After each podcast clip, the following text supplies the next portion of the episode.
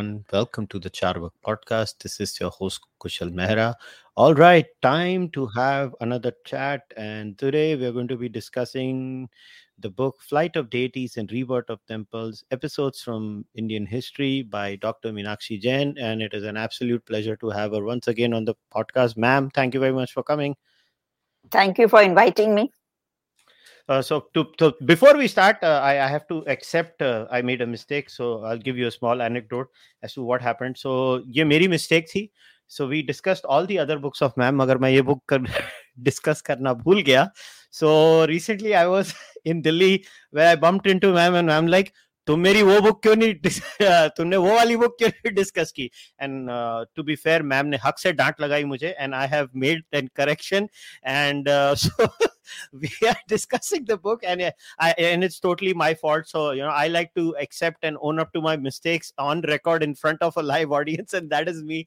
Here is uh, here is kushal mehra accepting it. So ma'am let's start with this because there is uh, this book uh, maybe we'll divide today's discussion into three parts. The first part, I actually, where I want to focus initially, is it, the introduction itself, because you have covered two, three interesting topics uh, on the introduction itself. And let's start with this, where on the first page itself, you say, uh, you uh, you mention Muhammad Habib's assertions were perplexing given the Quran's explicit hostility to idols and idolatry because the before the Islamic advent idol worship was widely prevalent in Mecca as attested by Ibn Ishaq the earliest biographer of the prophet. Now why am I reading this is so that for the benefit of our audiences let me give a background. A lot of times when we read history written by leftist historians they say that uh, all this um, uh, you know so-called uh, attack on the uh, on the hindu temples was all political. It had nothing to do with anything else. Everything is political and let us not confuse it and make it religious. So ma'am maybe you could talk a little bit about this because you you literally start the book with this itself. Yeah. Uh, i want to uh, first tell your viewers why this happened in indian historiography. We have to keep in mind the partition of the country on religious lines and the surprising part of the partition was that though a large majority of the Muslim population of the subcontinent wanted partition, actually very few migrated to Pakistan after the creation of a separate state. Now, this posed an intellectual challenge to the leaders of Muslim society how do they justify their presence in India given the horrors before partition, accompanying partition, and the terrible memory that many people seemed to have of the medieval period? So, in this memory of the medieval period, the most striking memory was the fierce attack on Hindu culture and civilization and its sacred symbols. You could ask any uneducated person on the street also, what did he remember or what does he know of Muslim rule? And he would say, they attacked my temples. So, you know, in the backdrop of these developments, some historians took it upon themselves to try to present the medieval period in a different light. And among the foremost scholars who started this was Professor Muhammad Irfan Habib. And Professor Muhammad Irfan Habib was a professor at AMU and he wrote a book on Mahmud Ghaznavi. And in that book, he made a very remarkable statement that Mahmud Ghaznavi was not inspired by religious zeal at all he was inspired by the greed of a robber. So, you know, that is the time when the narrative on medieval India undergoes a vast change, uh, first by initiated by Professor Muhammad Habib, and after that by scholars whom we loosely call the Aligarh school, though they were scholars who were not associate with Aligarh who also echoed this sentiment. So, uh, you know, this is the backdrop. Now, it is very interesting that before the partition, if you look at Indian historians of the 19th and early 20th century, they all portrayed Indian history of this period in the same manner. There was no debate, there was no confusion. So, this entire turn for the better or worse, whichever way you want to take it, happened in the backdrop of religious tensions leading to partition and beyond. Now, the, to come to your question, uh, you see, uh, it is very, very uh, clear that the Prophet Muhammad led the attack on images or what we call idols from Mecca Kaaba. So he is on record to have uh, destroyed over 300 images or idols that were kept there. So certainly there was no political motive and the religious text is very, very absolutely clear that idolatry cannot be permitted or tolerated in any circumstances. So, you know, when we talk about idolatry, uh, the attack on image worship, we should be clear that this injunction has remained so powerful for the followers of Islam down the centuries.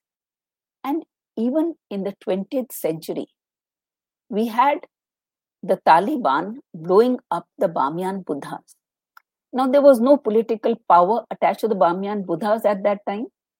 There was no Hindu rulers there.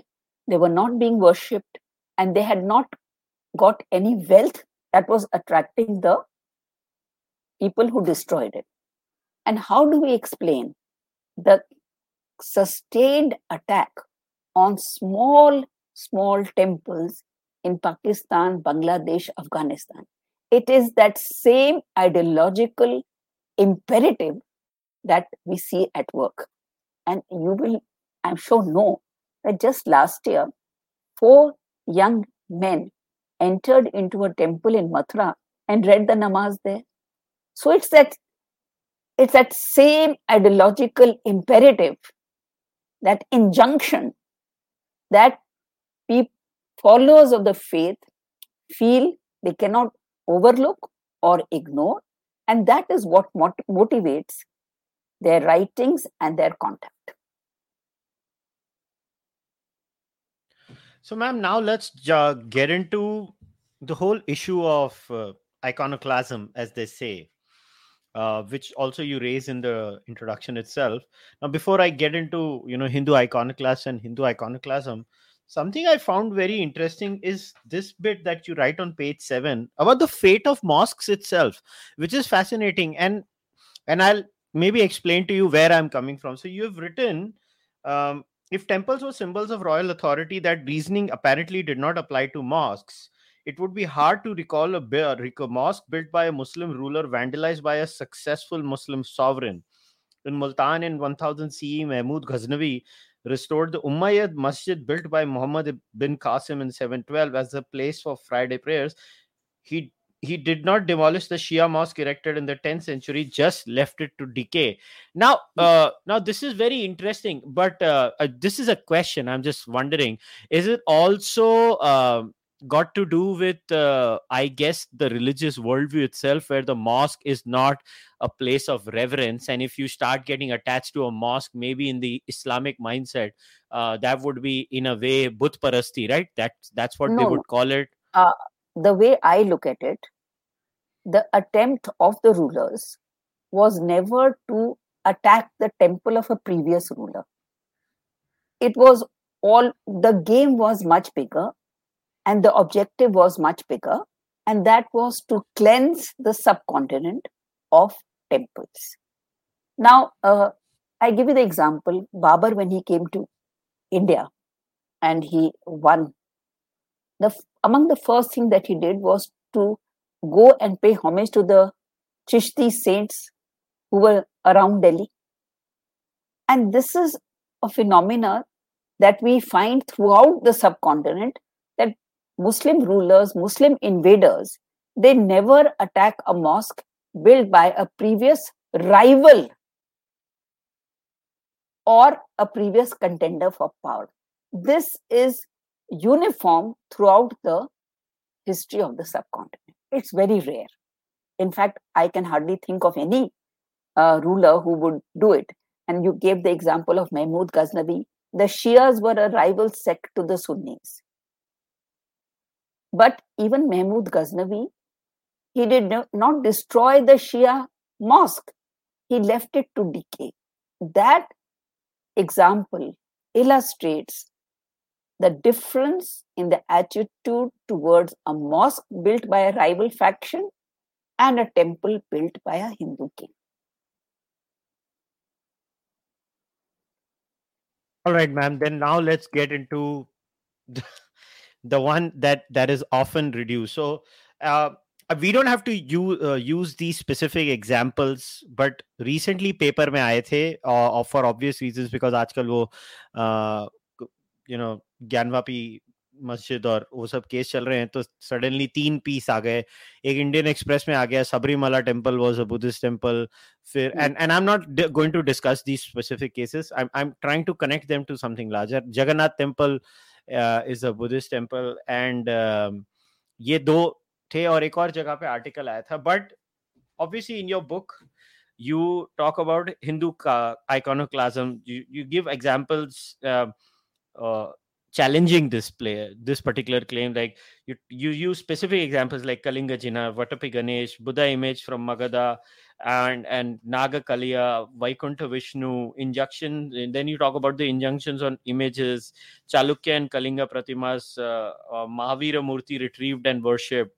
But there is a particular paragraph that you have mentioned about hindu iconoclasts.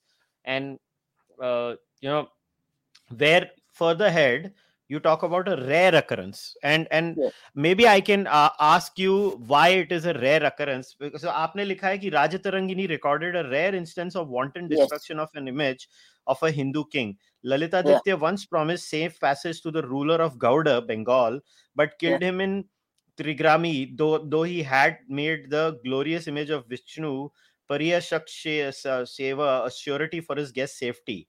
The Gauda king's servants came to Kashmir on the pretext of visiting the shrine of Sharda to avenge the murder of their leader. They resolved to attack the image of Pariya Sakhasava, uh, which had been made a surety and was the favorite object of Lalita Aditya's uh, devotion. Uh, I'm going to read the whole thing so that people get the entire context. That is why I'm reading it.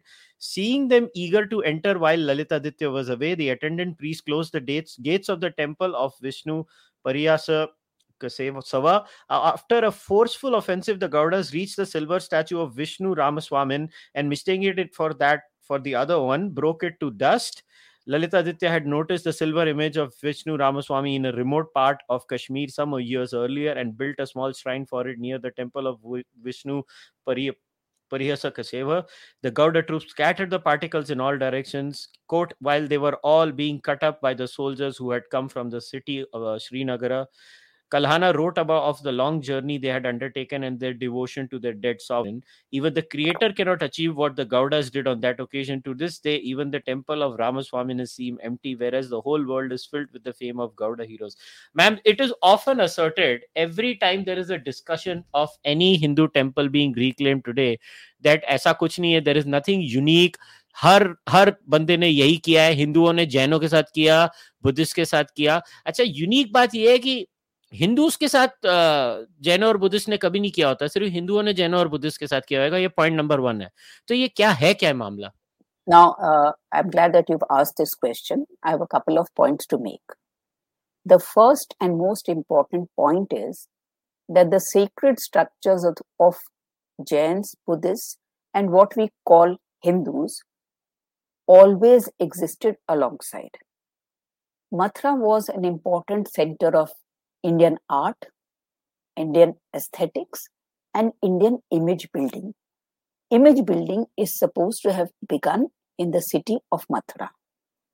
And the important thing is that the same artisans built images for Jains, Buddhists, and Hindus. So there were colonies of artisans, and their services would be available to whoever required them. So it's the same artisans. And secondly, in all these places, there was no record of conflict. Now, in Mathura, there was a very important Jain center, Kankali Tila.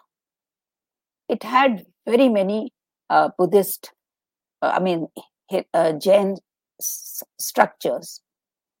And when the British excavated that site, they were amazed to find a, the remains of a Buddhist stupa also over there. If you look at any other place, if you go to Mahabalipuram, you will find the temples of Vishnu followers, Shiva followers alongside. Khajuraho, the Khajuraho kings, they were followers of Vishnu and Shiva. And they built many beautiful temples at Khajuraho, some of which are still standing there. And in that same Khajuraho, their ministers were Jains. So the Jain ministers built Jain temples in that very same Khajuraho. So it is a, a, this is a canard which has also been spread by a certain uh, group of historians who want to project Hindu society as mutually destructive and uh, you know full of animosity towards each other. I'm not saying that there were no cases of uh, tension, but to say this was the norm is not true. You go to the Western Deccan, you go to the Western um, Western Maharashtra, and you will see these beautiful cave temples. And all these cave temples have Buddhist, Jain, and Hindu caves in that same site. And there are examples of people who are not Jains sponsoring a Jain cave and vice versa. So the people did not were not at war with each other. Now, uh, in my book, I discussed this issue of Hindu iconoclasm because you know this is a, a theme of Marxist historians that Islam did nothing new. In fact, Muslims only followed the established subcontinental practices. And what were these established subcontinental practices? Hindu kings were all the time attacking each other's temples and images. So I did that study. You mentioned some of the cases that I had studied. All these cases, they had one common story.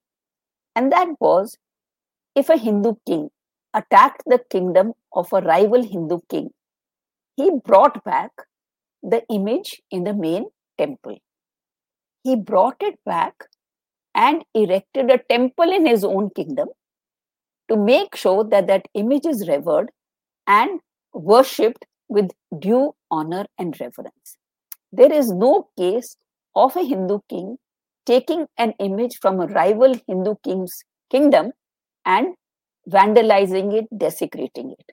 The one ex- exception that you have mentioned in the Raj Tarangini, it was a quarrel between two kings, and the king of Kashmir told the king of Bengal that you can come, and I'm giving you a pledge on the Murti of Vishnu. I swear on the image of Vishnu that no harm will come to you when you come to my kingdom. But harm did come, and the king died. The king of Bengal was killed, and his followers came to take revenge on the image of that deity who had failed to protect their king.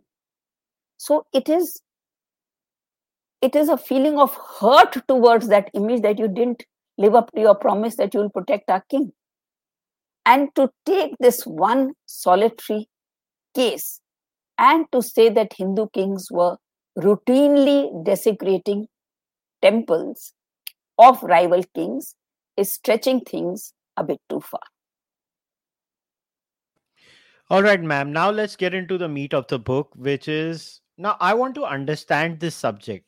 Mm, uh, so you have given a litany of examples in different parts of India. We will have a dedicated segment, maybe as a third part on southern India. But first, let's start with a general outline here. What were the possible reasons, ma'am, or what are the possible conclusions that we can draw? Maybe we'll work around that.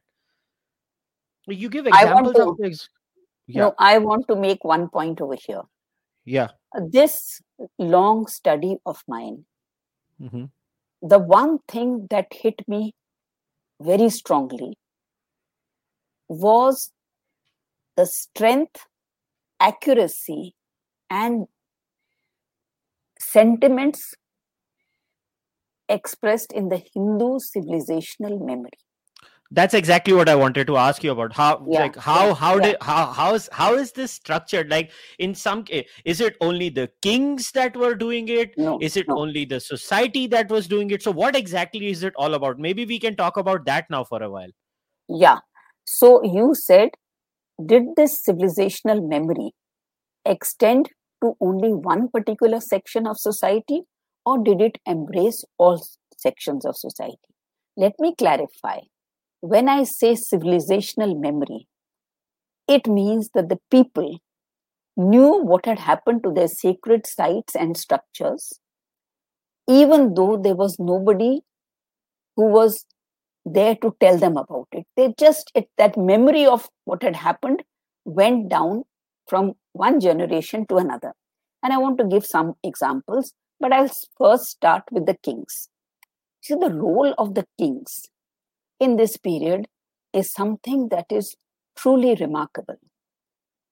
The Indian polity was under attack, the Indian civilization was under attack, the sacred structures were under attack. So the response came from all sections. So, what did the kings do? Of course, they fought the invaders, they tried to form alliances with each other, and every account that we see in Persian talks about the bravery and the heroism with which the kings fought. There is a case of Naika Devi. She was the queen of Gujarat. She had a small son, her husband had died. And when Muhammad Ghori attacked her kingdom, she took her infant son on horseback and fought and actually defeated Muhammad Ghori. So the kings fought. There is ample record of that. But beyond fighting, the kings did something which was truly remarkable. The kings wrote or commissioned a series of dharm nibans.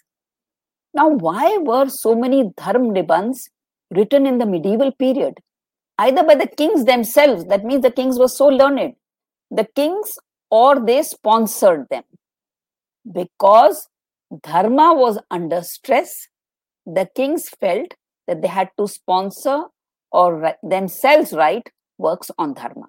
This was a one response of the political class. Now we talk about the intellectual leaders of society and the religious leaders.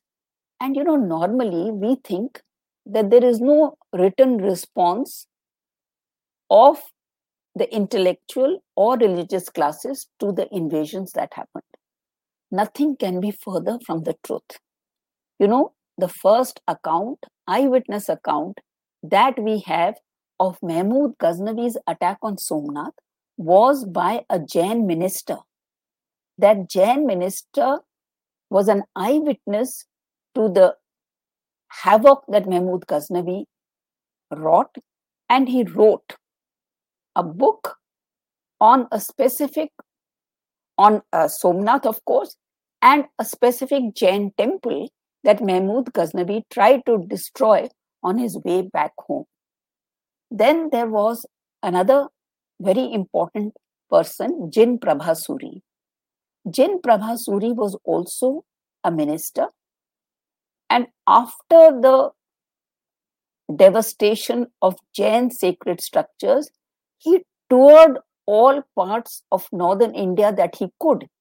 And he went to every Jain site, structure that was demolished, and he reassured the devotees. He said, even if the murtis have been damaged, don't lose your faith in them. They will keep performing those miracles. You just keep worshipping even the damaged images. So, this kind of response, then there is a response that, you know, we should now uh, make stone images. There is a debate on the kind of medium that should be used to make images, and there is a consensus. Let us now make stone images. Then there is a discussion that supposing there is no way we can save the image, what should we do? So there, there are detailed instructions. You dig a pit, you perform mantras, you bury the image with reverence so that when the danger is over, you can retrieve the image. But it says, in the absence of the image, get 50 stalks of sacrificial grass, pretend that that is the image, and perform your rituals around that image. So, this kind of response that we see in the medieval period, it is something that should come to the forefront. It should not be left to some footnote in Indian history or not even a footnote, because these kind of things give us a fuller picture of what happened in the medieval period rather than what we hear that somebody came, invaded 16 times or 17 times, destroyed these many temples, and there was no response. We were not sitting ducks. We have to understand the political response in the form of warfare, the intellectual response in the sense of what do we do? How do we meet this challenge?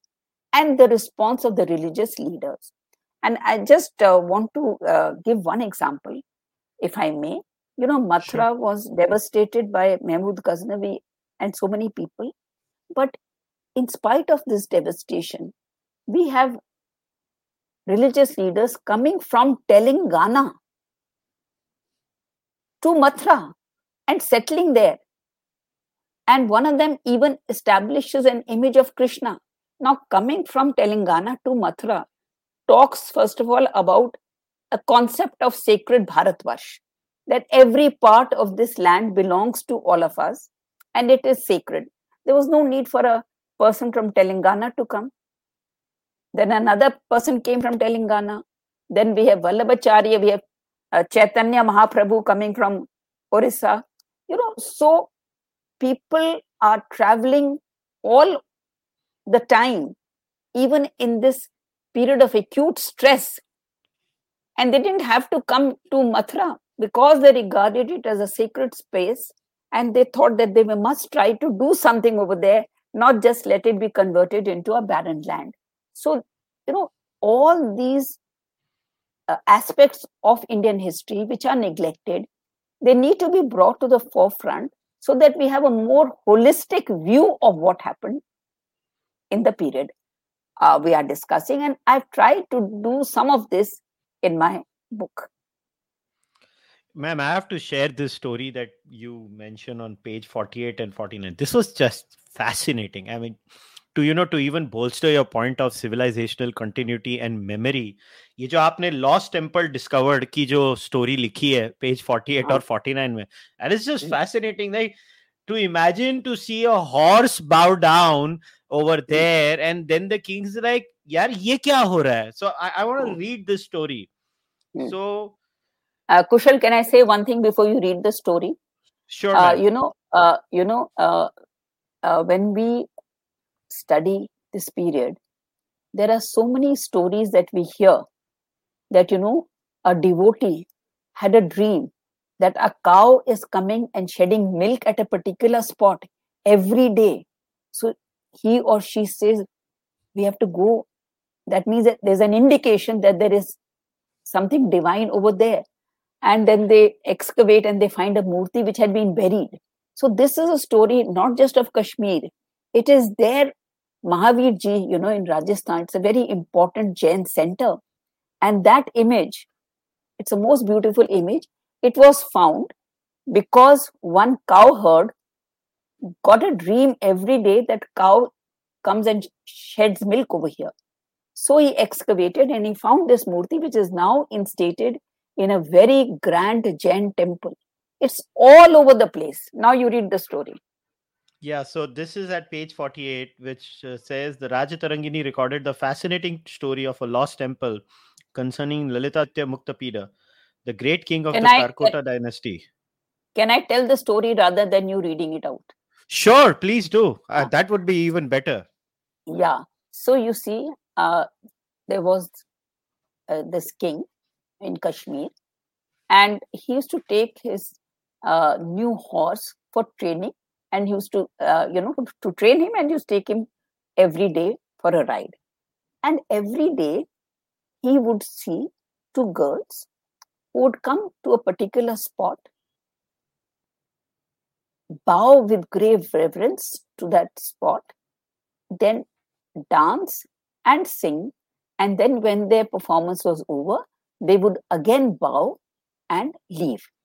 So the first time he saw it he was quite puzzled. Why is it happening? And he used to go and visit that spot a couple of times. Then one day he asked the girls that why do you come to this particular spot? And why do you bow before this spot? And why do you do this? So the girls said that we do not know but our mother used to do the same thing and we have continued her tradition because she is now no more and the king gets curious and orders the excavation of that place because he says there must be something there. And there, and when he orders the excavation, he finds two temples that had been locked. So that civilizational memory, it is so strong.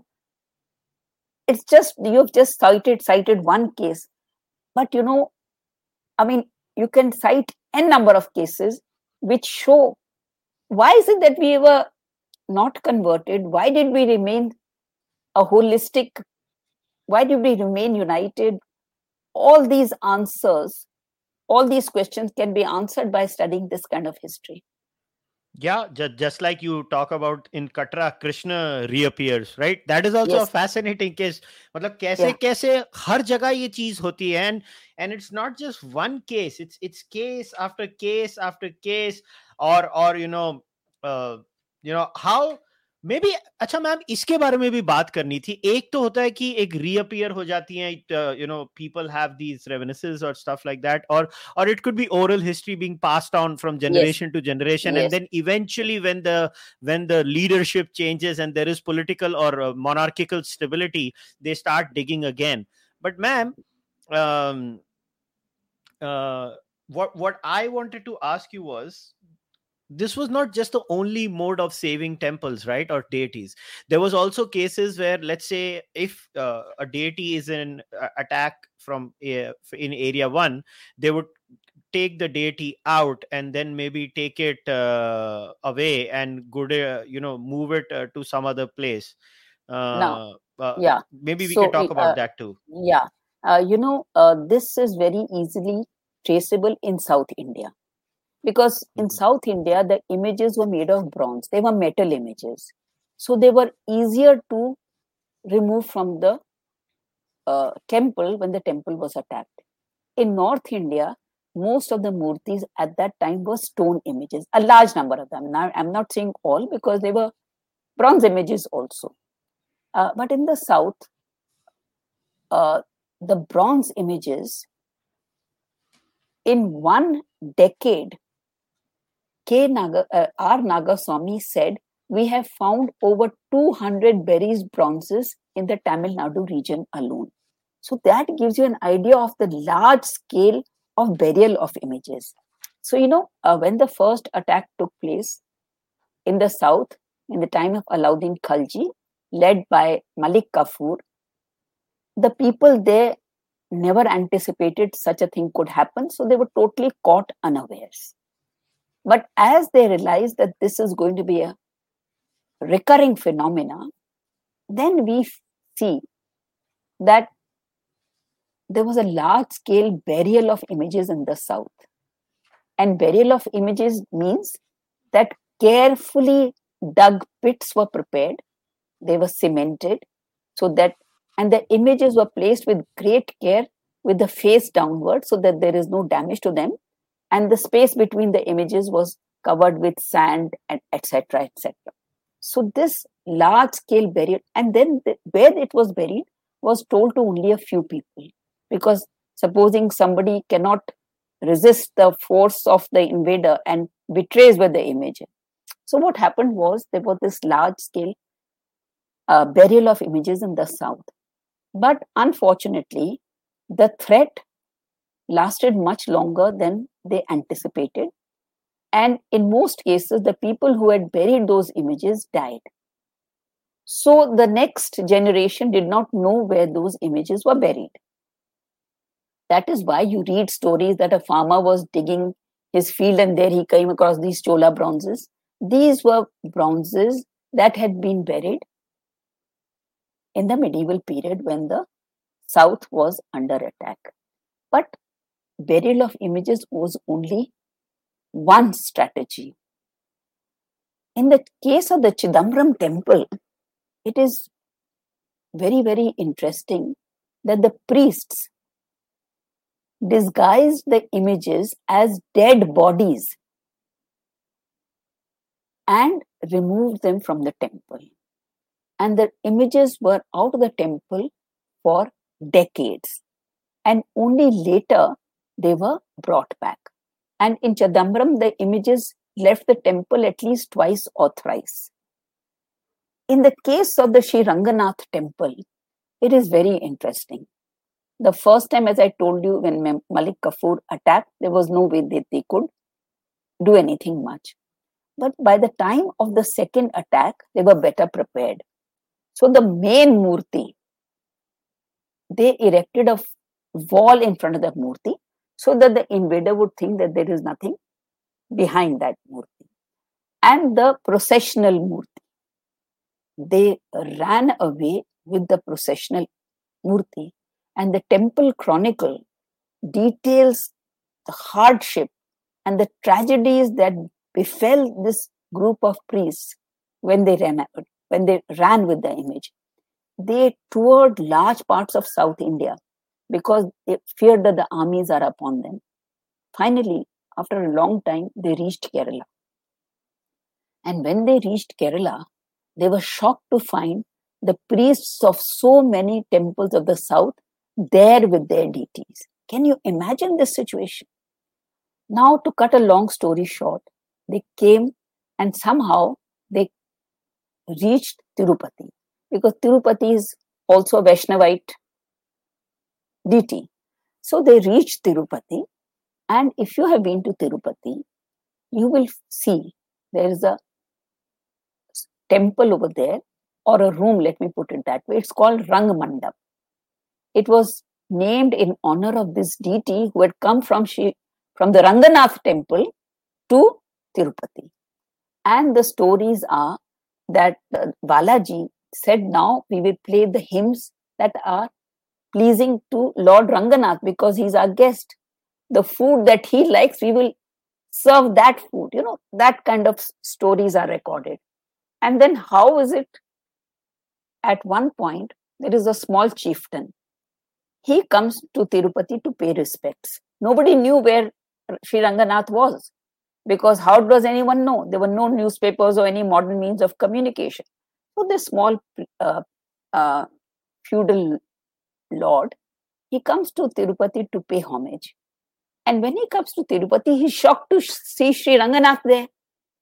And then he tells the temple priest, you know, this is from my temple, and can I take him back? And the priest say, you can take him back.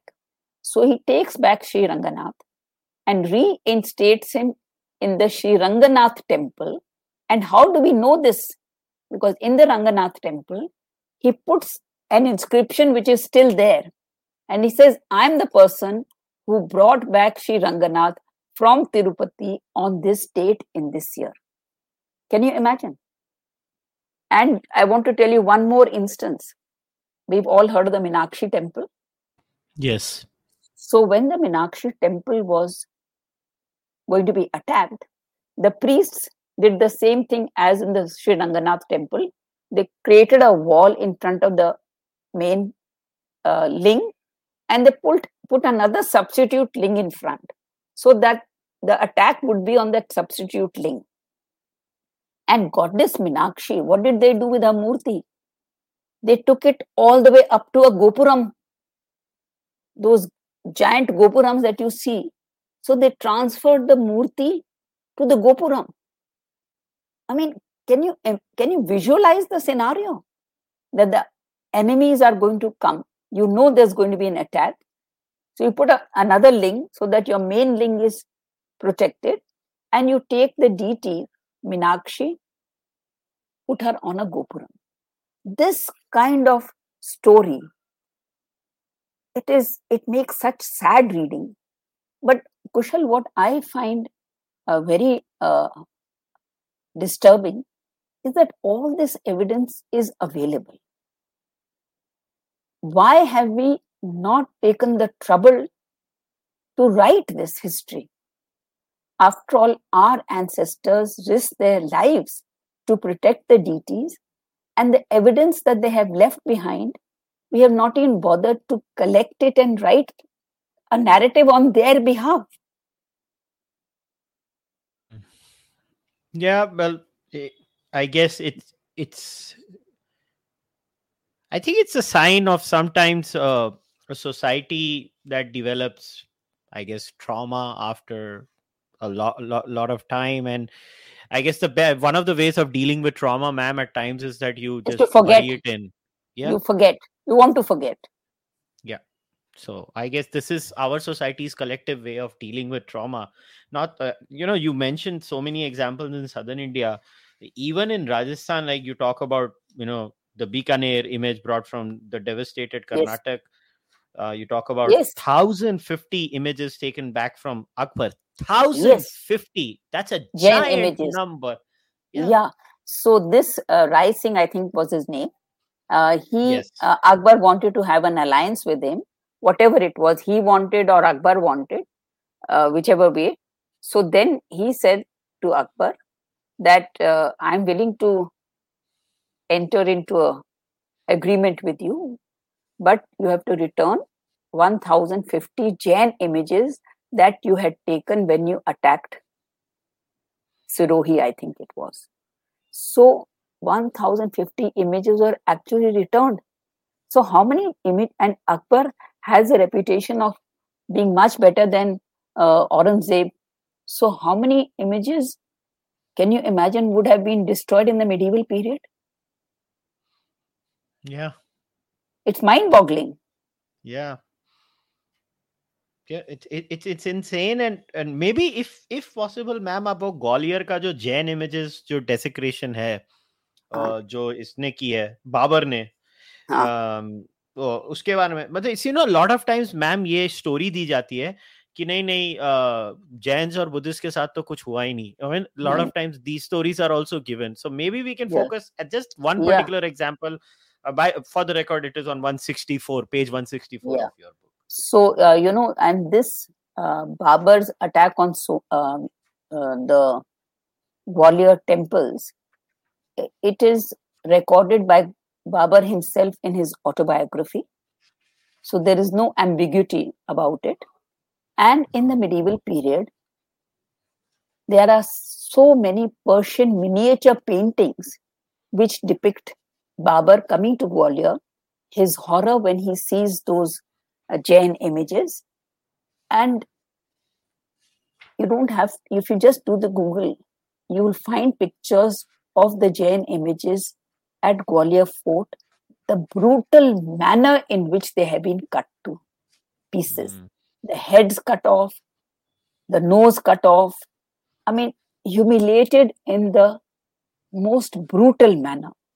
But what I'm trying to emphasize is there is no scope for denying that this happened. Because Babar himself has written that when I went to Gwalior, I saw these images. And then he says that I ordered that you know they should be desecrated or whatever and then miniature paintings of that period and i have uh, two of them I've put in my book, Babar entering Gwalior Fort, and the images that they are there after he desecrates them. Yeah, and and and uh, since you mentioned no one one more thing, since you said that maybe Jains were spared according to the popular memory, it's only Hindu temples. So I must mm-hmm. tell you about Fatehpur Sikri. You know, mm-hmm. Sikri was a very important Jain center. And uh, there is an archaeologist, D.V. Sharma. He did excavations at Sikri. And he found huge statues of Jain Tirthankars, 8 feet, 10 feet, beautiful. But all of them were headless.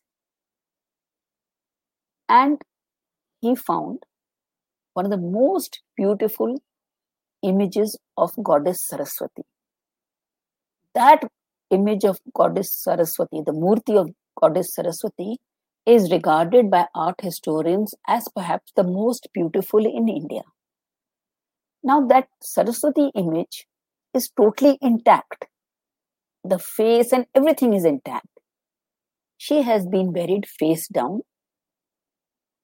And because the devotees wanted to save her, they could not remove her quickly, so they cut off her legs from the pedestal and the devotees cut off her legs from the pedestal and buried her upside down so at least the face is not damaged.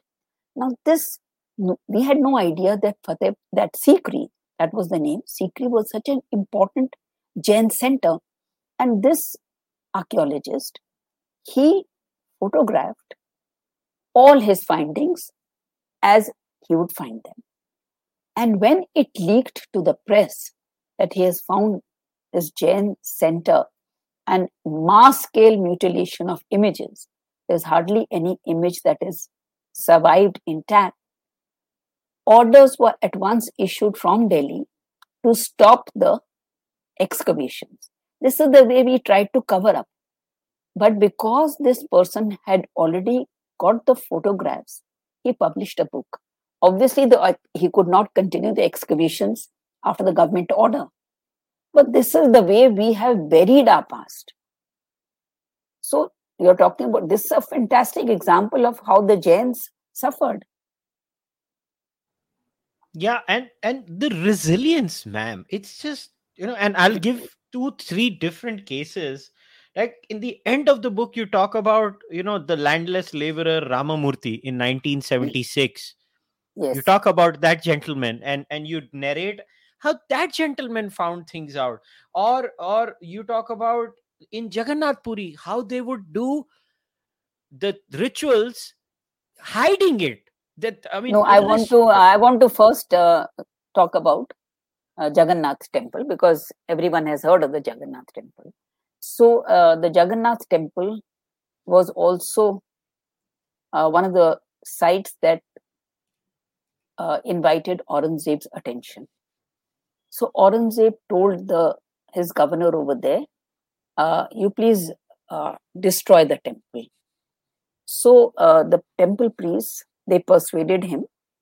They said, "Use," and he said, "Send me the evidence." So the temple priests gave him other images of Jagannath, not the ones which are under worship, and they said, "You send this to the emperor that these are the image images that have been removed from there and there is no worship there. And they demolished uh, one or two minor structures at Jagannath because Aurangzeb had said, destroy the structures and send me the images. So they sent duplicate images to the emperor. Can you imagine? I was just thinking how courageous the priests must have been to think of hoodwinking the Mughal emperor. It required some courage I think so. In any case, the uh, duplicate images are sent uh, of Jagannath, and one or two minor structures are demolished. Now, after Aurangzeb sees those images, he gets a report that these are not the real images. So he transfers his Subedar And then the priests closed down that temple. That temple is closed.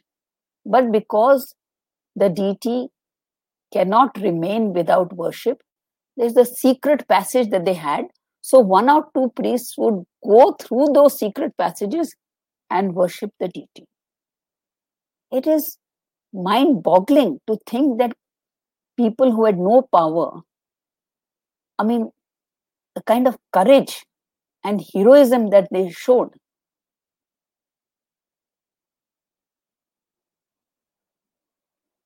Not only that, ma'am, it's like every third page I, I i can pick out like 200 examples from your book yes. itself uh, uh and and and one more thing one more thing kushal this amount you can write for every region.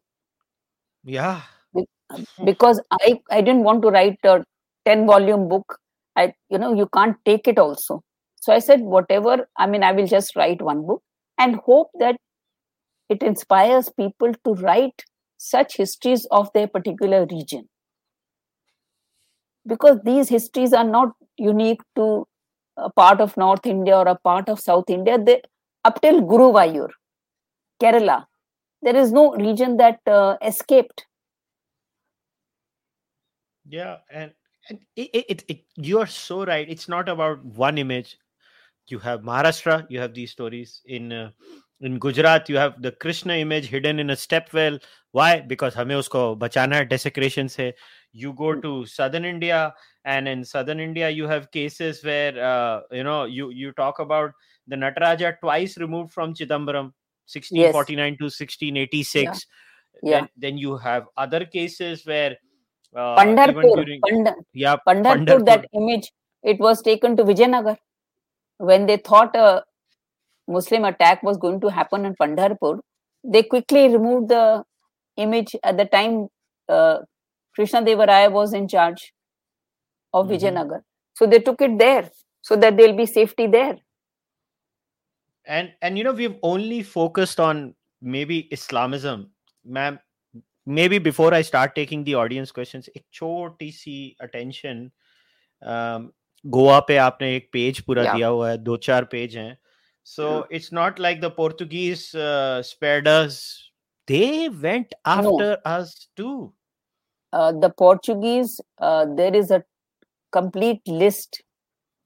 of all the churches that were built on desecrated temples and in mm-hmm. In goa also the heroism that we see in the north and south it is replicated in goa how the mm-hmm. devotees took away the ling or the murti ran away with it to their villages how they saved it the only thing mm-hmm. that i have to say that i've yet to come across any example of the british during their long stay in india uh, attacking a temple i have not come across it no no it's very interesting because even when i had a chat with um, uh, Shefali Vaidya, even Shefali said that you literally cannot find a record. But you know, you talk about the Mahalakshmi, the Shanta Durga temple, yeah, um, yeah, North Goa, then Shanta Durga at Kavalem, Central uh, Goa, South Goa, me Shanta Durga, Durga at Fatorpa. It's just you know, the, you the Portuguese example after the other The Portuguese uh, record in India is very brutal,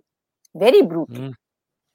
Yeah, it's. It, eh, yeah i mean i could go on and on but obviously uh, i have to take uh, audience questions yes. too now ma'am तो अभी मैं थोड़े yeah. questions yeah. uh, इससे शुरुआत करते हैं this actually अभी ये लेटेस्ट क्वेश्चन है so I am going bottom to top but this is actually a very good question a viewer has asked somebody has asked have any idols or images in your research being moved outside of the indian subcontinent for the reason of protection from invaders?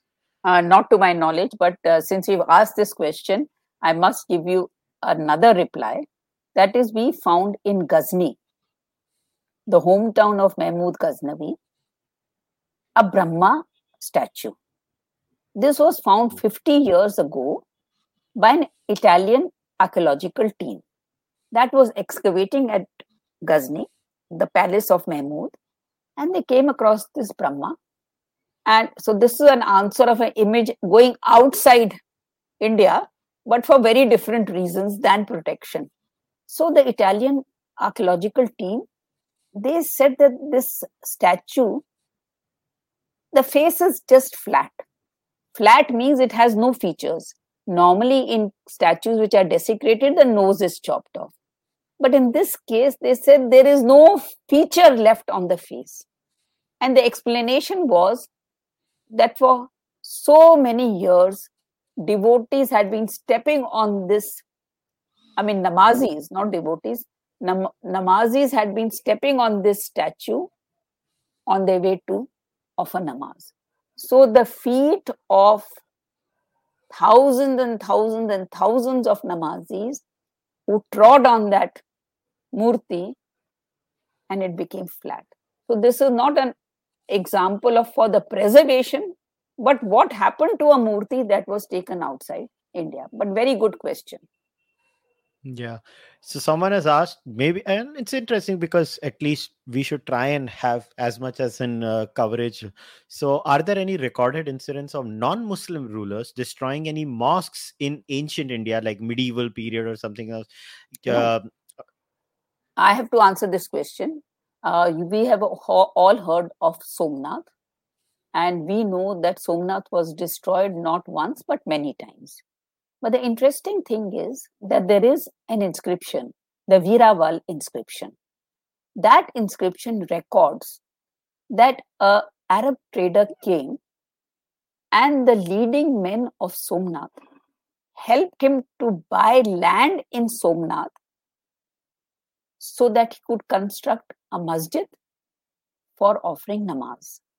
That is recorded in that inscription and that inscription further says that this person who had come, who got the mosque built, he has also given the endowment, you know, that I'm endowing this for the mosque. And from this, the expenses of the mosque will be met. And if there's anything left, that should be sent to Mecca and Medina.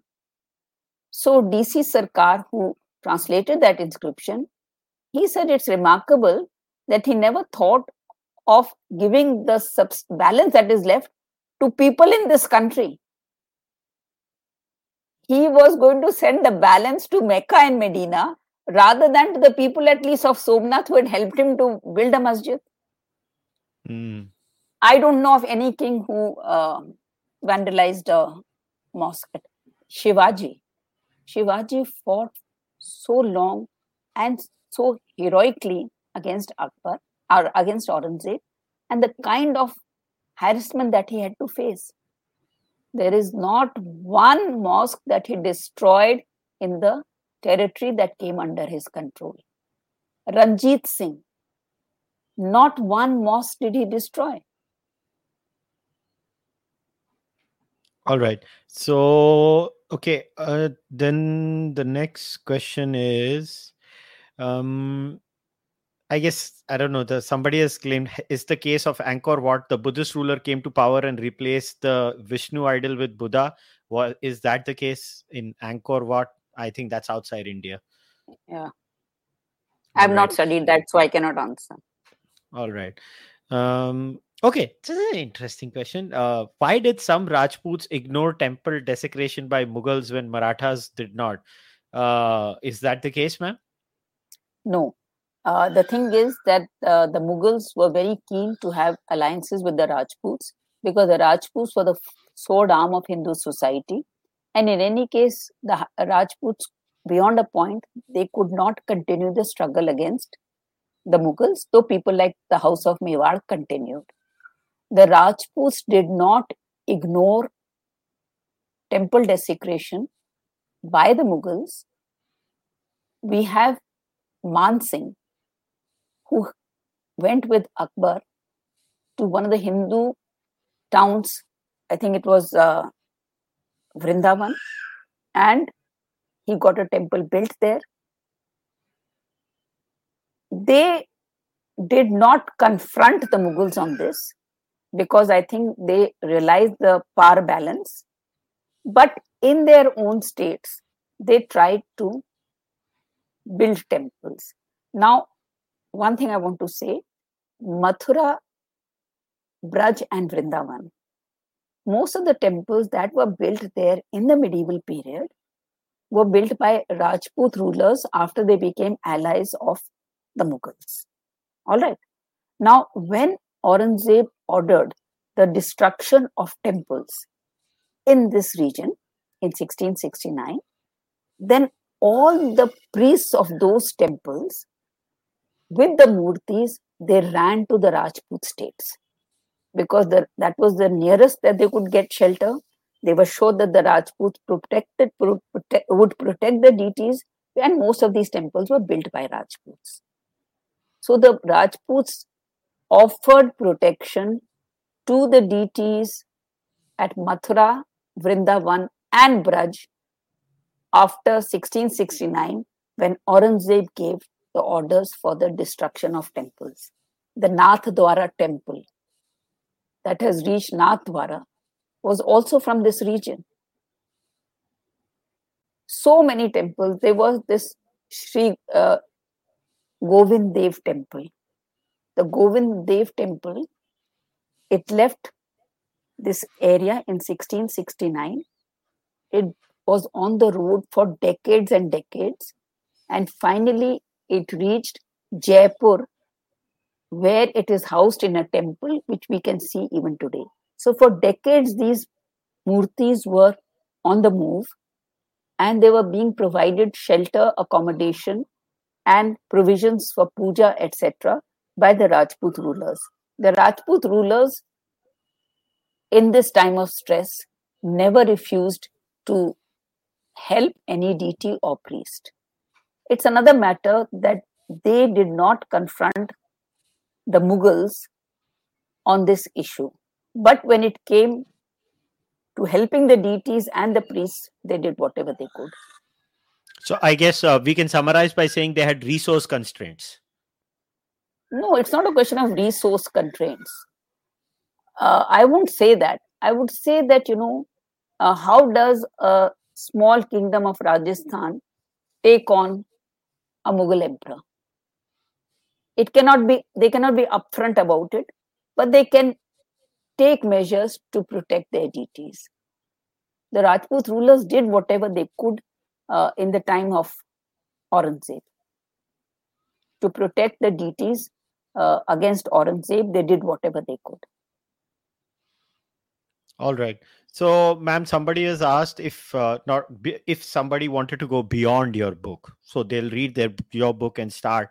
But what are maybe some books to read about temples and their legends? Uh, they so uh, they're saying no, no. how would they want to do a deeper research on this subject and the story of temples in India in general? Yeah, that's very very important. Uh, I would say that you take up an area.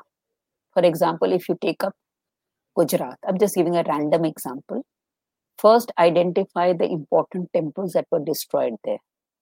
There The Rudra Mahalaya temple. We have had, we have not talked about it in our discussion today. Our discussion is only on Somnath.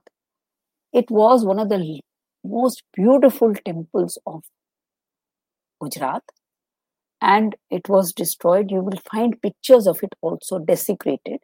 And you will find that when the ASI did excavations, uh, in the 20th century, they found so many shivlings in situ, in their original place where they were. And what the invaders did was that in a small portion of the temple, they created a dome and made that into a mosque. So, you know, you take up an area or a region and you first identify the temples that were desecrated or destroyed. And you can do a simple search because if you just look up those sites, you will find those photographs on the net. After that, you have to look at the medieval sources of that period. Who wrote in that period? Look, because the histories that were written in Persian, they never tried to hide temple desecration. They were very proud about it because they were acting according to their religious injunctions. So look at the texts on Gujarat, there are many. For every region, there are. And then after that, you will come across inscriptions that were found there. You look up the ASI Epigraphica Indica volumes, you will find those inscriptions, and one thing will lead to another, and you will find secondary sources. And I had no idea when I started. So it's a question of taking the courage to start. But once you start, you cannot leave it. It's a very painful history that has to be confronted. Right ma'am अभी मैं दो questions को साथ में mix करके एक उनको club करने वाला हूँ सो to different people I so see someone has tried to से like were contemporary saints like uh, saints like Mirabai, Tulsidas, other they were yes. they also mentioning you know these atrocities that were happening, and the other is more about how does one go about doing scans around these areas based on stories. So maybe I will ask you this question in your historical research. You know, you your career spans decades now. Now, ma'am.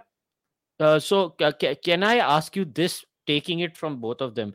How, as far as archaeological excavations in india are concerned we keep finding something or the other. So are these you know stories uh, by contemporary sources talking about desecration over here or there are they even yes. considered by our asi when they do it?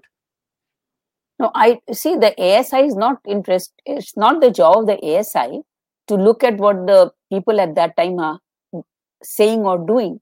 The job of the asi is to dig if inscriptions are found, have those inscriptions deciphered and record its findings. The ASI is looking at hard evidence, structures, buildings, inscriptions. It is not looking at literary sources because that is not its domain. Now, you talked about people at that time. Did they write about it? This Govind Dev temple was visited by Mirabai before she went to Dwarka. And the Jaipur records have her two dohas, which she said at that time. Her visit is recorded. Now, I told you about this uh, Vallabhacharya. Vallabhacharya came from Telangana, traveled all over India, and he, when he comes to Jharkhand, that is when Govind Dev tells him, I'm buried in Govardhan. Go there and remove that thing and resume my worship. So he finds that image. So many of these religious leaders, they write about it. There is no uh, dearth of Jin Prabhasuri. Now, I will tell you the example of Jin Prabhasuri. You know, uh, there was a devotee who had got commissioned an image of Mahavir in Achola city. Now, what happened was that when uh, Prithviraj Chauhan lost the battle against Muhammad Ghori, the second battle, then a merchant sends a message keep that image of Mahavira hidden away. It will not be needed for a long time. So the people bury that image of Mahavir under the sand. And when Jin Prabha Suri, he hears about it, he establishes good relations with Mahmud uh, Muhammad bin Tughlaq. And he tells him, there is this image in your, you know, fort or whatever it is. Can you give it to me? So Muhammad bin Tughlaq calls for that image. He examines it and gives it back to Jin Prabha Suri. So these kind of stories are also there that the people are always negotiating. You talked about Rai Singh asking uh, Akbar to return 1050 murtis. Here is this Jain leader, Jin Prabhasuri, asking Muhammad Tughlaq, please give this image back. So I am saying that this is a very important dimension of our past, and we need to resurrect as much evidence as we can from as many parts of India as possible. Fair enough. Um, I I don't know how you would know this. Somebody asked, "Is the Mora well inspection uh, inscription in good condition?" I mean, like we have to ask the ASI. no, no.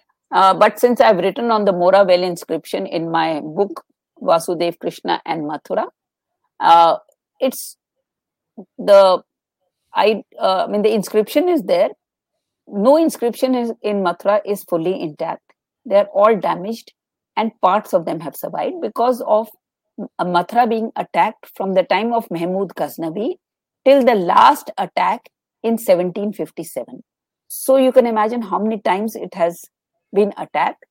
and uh, it's very difficult for any inscription to have survived intact and no inscription has survived intact i've got a picture of the mora well inscription in my book vasudev krishna and mathura mm-hmm. so ma'am was it true that aurangzeb on his deathbed as per some legends uh, inquired if prayers were still being offered at kashi vishwanath or somnath somebody no. has asked uh, no no this is a very important question Aurangzeb lived till he was 90 years old. Mm-hmm. And there is a farman of his, which is when he was 85 years old. And that farman is very interesting. I'm glad your viewer has asked this question. That farman is directed to Mughal officers in Gujarat. And what does that farman say? It says that at the time of their festivals like Diwali, they make terracotta images, which are very popular at the time of festivals like Diwali. Make sure they don't make those terracotta murtis. You know, the terracotta murtis of Lakshmi Ganesh, we even buy them till today at Diwali. Don't we all buy those images? So yeah, we do. Wanted, yeah. So imagine he wanted the making of terracotta images at the time of festivals to be stopped. I mean, imagine where his mind was working in. At the age of 85, this is what he was thinking. But the, that Farman doesn't end there. It says, go to Somnath. In my reign, I had destroyed Saint Somnath temple. But these Hindus have the habit of coming back again and again and worshipping there. So you have to go to Somnath and make sure that image worship has not been started by Hindus over there. And if it has, destroy worship by the Hindus in such a manner that they can never worship at Somnath again. So, this is the Farman does not mention Kashi, but it is des- uh, it is on Somnath and Im- making prohibiting the making of terracotta images. Got it, ma'am. Okay, I've taken all the questions now. Before we wrap it up, uh, I guess uh, any any last uh, parting message that you have for everybody? Yeah, my parting message is: be sensitive to your history, be proud of your ancestors, and try to rediscover whatever you can of our forgotten history in whichever small area you can find. It doesn't have to be all India, it can be a district, it can be a region, but wherever you are located, you owe it to this country and to our ancestors to retrieve parts of our forgotten history, which is a matter which will inspire a great pride in us that we are the descendants of these people. So please do that. That is my parting message. Thank you very much, ma'am. All right, guys. Uh, once again, before I wrap today's discussion up, this is the book. When you go to the description of the podcast, there will be a link to buy this book. But not only should you buy this book, I have read almost every book of Meenakshi ma'am, including you know the the uh, the six volume series of what do travelers say about India. So, uh, in fact, I, I remember last time I was chatting with ma'am, मैंने बोला भी Amazon had a great deal also on those uh, volumes on Kindle. So once again, what Meenakshi ma'am can only write books for you. It's up to yes. you to read them. अभी आप पढ़ोगे नहीं तो उनकी गलती नहीं है। उन्होंने तो लिखने का काम कर दिया। मेरे जैसे बंदे ने मर मर के बुक पढ़ के उसके नोट्स निकाल के अच्छे अच्छे एक्सर्प्स निकाल के क्वेश्चन भी पूछ लिए उनको। मगर और आपको इंटरेस्टिंग इंटरेस्टिंग बना दिया। हाँ, हाँ। हाँ मगर बाकी काम आप लोगों को करना है। So please go and buy these books read them and see a lot of times you know people will like अच्छा बुक पढ़ने के बाद यंगस्टर क्या करें? So this is my advice to all youngsters read this book write short blogs referencing books. Yes वो किया करो। छोटे ब्लॉग्स लिखो 800 वर्ड के 1200 के 2000 वर्ड के और लिखो एरिया वाइज ब्लॉग्स लिखो और use these books and multiple books I am not just saying Meenakshi ma'am's books other books also Vikram या विक्रम की बुक्स हैं बहुत सारी बुक्स हैं so start doing that I and today's discussion on that note again once again please subscribe to the चार work podcast channel like this video leave your comments buy ma'am's book and support me I will try my best to have these kinds of discussions. I, I can say with a lot of pride, I'm the one man who reviews the maximum number of books on this yes. channel.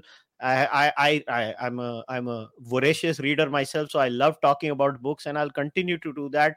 So we'll end today's discussion on that. Uh, as always, namaste. Take care. Bye bye.